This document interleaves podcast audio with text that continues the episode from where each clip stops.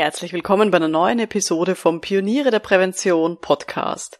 In dieser Episode sprechen wir über die wichtigste Kompetenz, die Sie brauchen, um erfolgreiche Projekte durchzuführen und Menschen wirklich von Arbeitssicherheit und Gesundheitsschutz zu überzeugen, nämlich die Fähigkeit, richtig zuzuhören. Was das genau bedeutet, das schauen wir uns heute an. Schön, dass Sie mit dabei sind. Um in Betrieben wirklich etwas zu bewegen, braucht es mehr als Fachwissen. Pioniere der Prävention. Psychologische Impulse für Ihren Erfolg in Arbeitssicherheit und Gesundheitsmanagement. Veronika Jackel inspiriert Präventionsexpertinnen und Experten mit Empathie und Energie. Profitieren auch Sie vom Know-how der erfahrenen Arbeitspsychologin Veronika Jackel. Liebe Pioniere der Prävention, ich zeige Ihnen heute an einem Beispiel, warum richtiges Zuhören eine absolute Kernkompetenz ist für Expertinnen und Experten in der betrieblichen Prävention. Weil die meisten Leute, die können zwar höflicherweise still sein, wenn ihr Gesprächspartner spricht, aber sie können nicht wirklich zuhören. Bevor wir loslegen, wenn Sie Führungskräfte und Beschäftigte von der Sinnhaftigkeit von Ihrem Präventionsangebot überzeugen wollen, dann habe ich für Sie ein gratis PDF. Das heißt Prävention erfolgreich verkaufen. Und da drinnen habe ich gesammelt vier Tipps, sechs Argumente für Prävention und zwölf hilfreiche Fragen, die Sie stellen können, um Führungskräfte und Beschäftigte zu motivieren. Dieses Gratis-PDF finden Sie auf pionierederprävention.com schrägstrich andere motivieren. www.pionierederprävention.com schrägstrich andere motivieren. Den Link, den finden Sie auch in der Beschreibung von dieser heutigen Podcast-Episode. Also einfach in Ihrem Podcast-Player sozusagen reingehen in diese Episodenbeschreibung und dort habe ich Ihnen den Link auch nochmal reingegeben. Gut, lassen Sie mich jetzt heute zum Starten mal so eine kleine Geschichte erzählen. Ähm, wie Sie vielleicht wissen, habe ich eine kleine Tochter die ist äh, keine anderthalb, das heißt so einige Monate da alt. Und immer wieder kommt es vor, dass ich sie anziehen will und sie das überhaupt nicht möchte in dem Moment, weil sie spielen will, weil sie noch herumlaufen will, weil sie irgendwas anderes im Kopf hat. Und dann setze ich mich meistens zu ihrem Boden, ich versuche sie zu schnappen ähm, und dann zwischen meinen Beinen anzuziehen, so dass ich sie da eben bei mir habe. Und dann kommt es immer wieder vor, dass während ich das tue, ähm, dass sie mir dann vielleicht noch zuhört oder ich halt irgendwie singe, damit ich sie ablenke. Und dann kommt es aber trotzdem manchmal vor, dass sie irgendwas entdeckt oder dann doch spielen möchte und einfach ganz schnell von mir weg will ähm, und sich dann am Boden herumwindet und einfach schnell aufstehen möchte. Aber weil sie halt noch klein ist, ich habe eh gesagt, die ist noch keine eineinhalb, kann sie das einfach noch nicht besonders schnell. Es ist sehr süß, aber jedenfalls braucht sie dann auch Hilfe beim Aufstehen. Ähm, und dann komme ich in die Situation, dass ich sie eigentlich jetzt gerade anziehen möchte und ihr gleichzeitig dabei helfe, aufzustehen und von mir wegzulaufen. Das ist eigentlich kontraproduktiv, ich weiß, aber ich habe das langfristige Bedürfnis, dass meine Tochter mir vertraut und dass wir eine gute Bindung miteinander haben. Und deswegen helfe ich ihr auch, halt solche Wünsche durchzusetzen, die eigentlich gegen meinen Willen und meine kurzfristigen Bedürfnisse gehen. Und diese Analogie, sowas sehe ich in meinem Arbeitsalltag als Arbeitspsychologin auch immer wieder.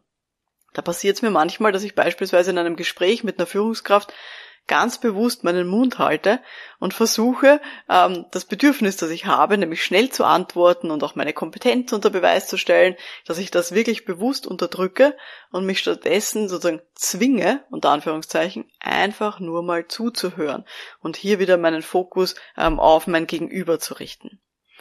Ganz viele Präventionsexpertinnen und Experten glauben ja, viel Wissen hilft viel. Das heißt, die machen ständig Fortbildungen, die holen sich die neuesten Fachinformationen und rennen den neuesten Trends zu irgendwelchen Beratungstools auch hinterher. Ich aber glaube, und ich bin wirklich davon überzeugt, dass Zuhören die wichtigste Kernkompetenz ist, die wir haben können. Also es geht nicht darum, immer mehr zu wissen, jetzt an Fachinformationen und noch mehr Fortbildungen zu machen, sondern ich glaube, wenn wir lernen, richtig zuzuhören, bringt uns das tausendmal mehr. Wir müssen einfach schaffen, die Bedürfnisse von unserem Gegenüber zu erkennen, in den Aussagen, die die treffen, zwischen den Zeilen, in den ganzen paraverbalen und nonverbalen Aussagen, die sie machen und auch in so kleinen Handlungen.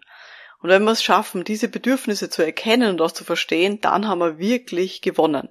Weil dann können wir auch unsere ganzen Angebote, die wir haben, wirklich an unser Gegenüber, an die Beschäftigten, an die Führungskräfte anpassen.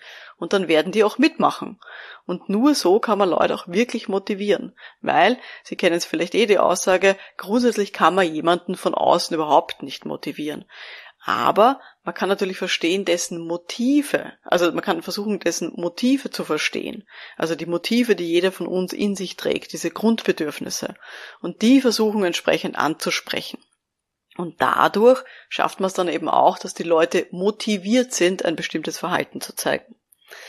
Machen wir mal ein Beispiel, worum es mir denn geht bei diesem Thema genaues Zuhören. Und zwar, Sie wissen sehr, eben ich als Arbeitspsychologin mache vor allem so Gefährdungsbeurteilung psychischer Belastungen. Also stellen Sie sich mal vor, wir sind in einer Firma unterwegs, machen Gefährdungsbeurteilung psychischer Belastungen und ähm, klassischer Fall, alle Abteilungen von einer Firma werden analysiert mit einer Online-Befragung. Und ähm, ich bin in einem Schulfix mit den Führungskräften eingeladen, um denen das eben zu erklären und eben den Zeitplan auch zu zeigen. Und gemeinsam mit mir ist dort auch die Personalleiterin. Absolut normaler Fall. Also ich und die Personalleiterin erklären den ganzen Abteilungsleitungen, was da jetzt so auf sie zukommt. Und da ist es mir schon passiert, dass ein Abteilungsleiter aus der Runde richtig abweisend war und voll skeptisch. Das heißt, er hat sich zurückgelehnt, hat die Hände so ein bisschen hochgehoben und hat gesagt so, entschuldigen Sie, aber was genau soll das bringen? Dafür haben wir gerade überhaupt keine Zeit neben diesem großen Alpha-Projekt-Launch. Das ist jetzt ein Wort, das ich mir ausgedacht habe, aber Sie wissen, was ich meine. Irgendwas kommt dann immer. Und dann sagt er auch sowas äh, zu mir wie, ständig haben wir irgendwelche Befragungen und Monate später kriegen wir dann Ergebnisse präsentiert, dann müssen wir uns dafür rechtfertigen, was die Mitarbeiter da angegeben haben und um uns kümmert sich in Wahrheit niemand. Gut. Also, Abteilungsleiter haut sowas raus in so einer Runde. Wenn Sie da jetzt sitzen würden, was würden Sie sich so denken in so einer Situation? Und was würden Sie antworten? Würden Sie sich rechtfertigen? Würden Sie sowas sagen wie, ja, ich verstehe Sie ja, aber das ist der Auftrag der Geschäftsführung, den wir da haben, und es ist gesetzlich vorgeschrieben? Oder würden Sie sowas sagen wie, ja, okay, wenn Sie jetzt gerade keine Zeit haben, dann können wir das Projekt auch gerne um zwei Monate verschieben, wir sind Ihnen das lieber, ist überhaupt kein Problem, können wir machen. Oder hören Sie vielleicht einfach weiter zu. Ich finde es extrem wichtig, wenn wir solche Situationen haben, wo uns Skepsis, Ablehnung oder zumindest gefühlte Demotivation für das eigene Thema, wo uns sowas entgegenschlägt, dass wir wirklich lernen, hier genau zuzuhören. Es gibt ein schönes Zitat von Stephen Covey, ich weiß nicht, ob Sie es kennen, das heißt, die meisten Menschen hören nicht zu, um zu verstehen, sondern um zu antworten. Und das finde ich ein sehr, sehr schönes Zitat. Die meisten Menschen hören nicht zu, um zu verstehen, sondern um zu antworten. Und ich glaube, da müssen wir wirklich schauen, auf welcher Seite stehen wir. Sind wir jemand, der versucht zuzuhören, um zu antworten? Oder versuchen wir zuzuhören, um wirklich zu verstehen? Um wirklich zu schauen, was will unser Gegenüber uns damit jetzt sagen? Worauf kommt es dieser Person gerade wirklich an? Jetzt in dem Beispiel, das ich Ihnen da erzählt habe, ähm, von dem Abteilungsleiter, der so skeptisch war gegenüber der, ähm, der Gefährdungsbeurteilung psychischer Belastungen, kann man sich auch überlegen, welche Bedürfnisse zeigt denn dieser Abteilungsleiter gerade mit dieser Aussage und mit der Haltung, die er da so uns entgegenschlägt? Hat er jetzt das Bedürfnis, uns gegenüber Macht zu demonstrieren? Oder will er vielleicht Wertschätzung haben für seine eigenen Leistungen, weil er eben sagt, ah, niemand passt auf ihn irgendwie auf und niemand hört ihm zu? Will er vielleicht einfach nur mit seinem eigenen Stress gesehen werden?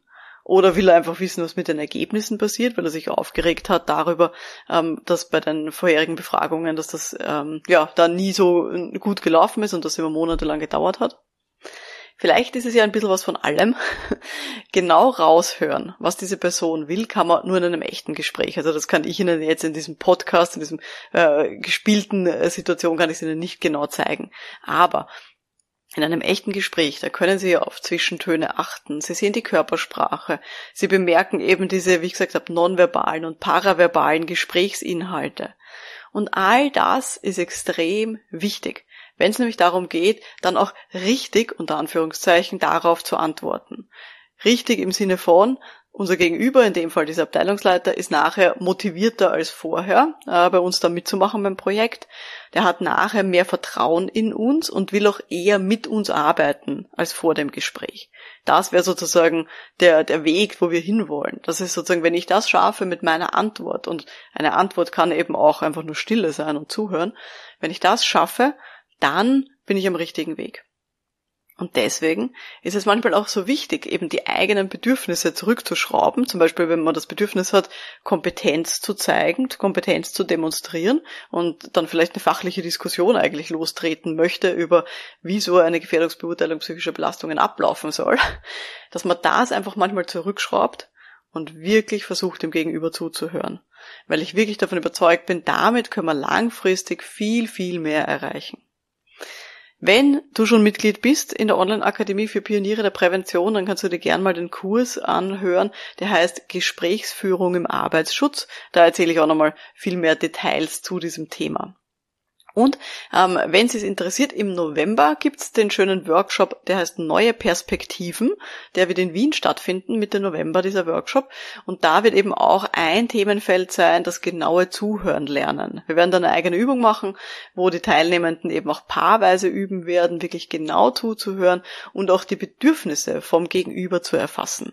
Falls Sie das interessiert und auf Sie im November in Wien mit dabei sein wollen, dann schauen Sie mal unter pioniere der Prävention.com-perspektiven für den Workshop, der heißt eben Neue Perspektiven.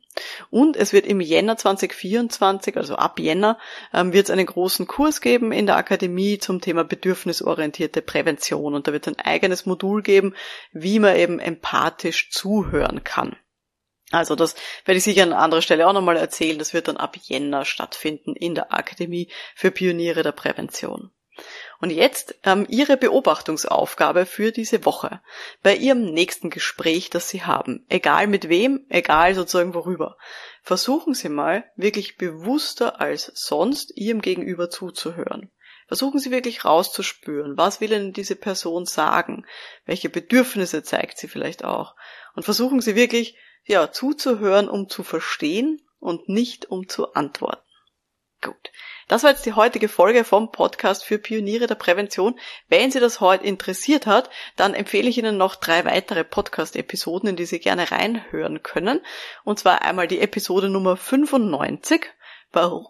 Ah, versagt mir gleich die Stimme am Ende. Also Podcast-Episode Nummer 95, warum wir keine Coaches sind als Präventionsfachkräfte. Dann empfehle ich Ihnen die Episode 91 mit vier Tipps für Beratungsgespräche zwischen Tür und Angel und die Episode 72, warum Ja, aber die wichtigste Unterbrechung ist. Also gerne reinhören in 95, 91 und 72. Und falls Sie Fragen haben rund um das Thema hilfreiche Gesprächsführung, melden Sie sich gern bei mir, ähm, schicken Sie mir gerne entweder eine Sprachnachricht über LinkedIn, da kann man bei den Direktnachrichten so eine kleine Sprachnachricht aufnehmen, oder auch in der Beschreibung von dieser Podcast-Episode gibt es einen Link, wo Sie mir auch eine Sprachnachricht zuschicken können, falls Sie nicht auf LinkedIn unterwegs sind. Dann beantworte ich Ihre Frage gerne in einer der nächsten Podcast-Episoden. Ansonsten würde ich mich sehr freuen, wenn wir uns eben beim Workshop in Wien sehen im November oder dann beim Online-Kurs ab Jänner.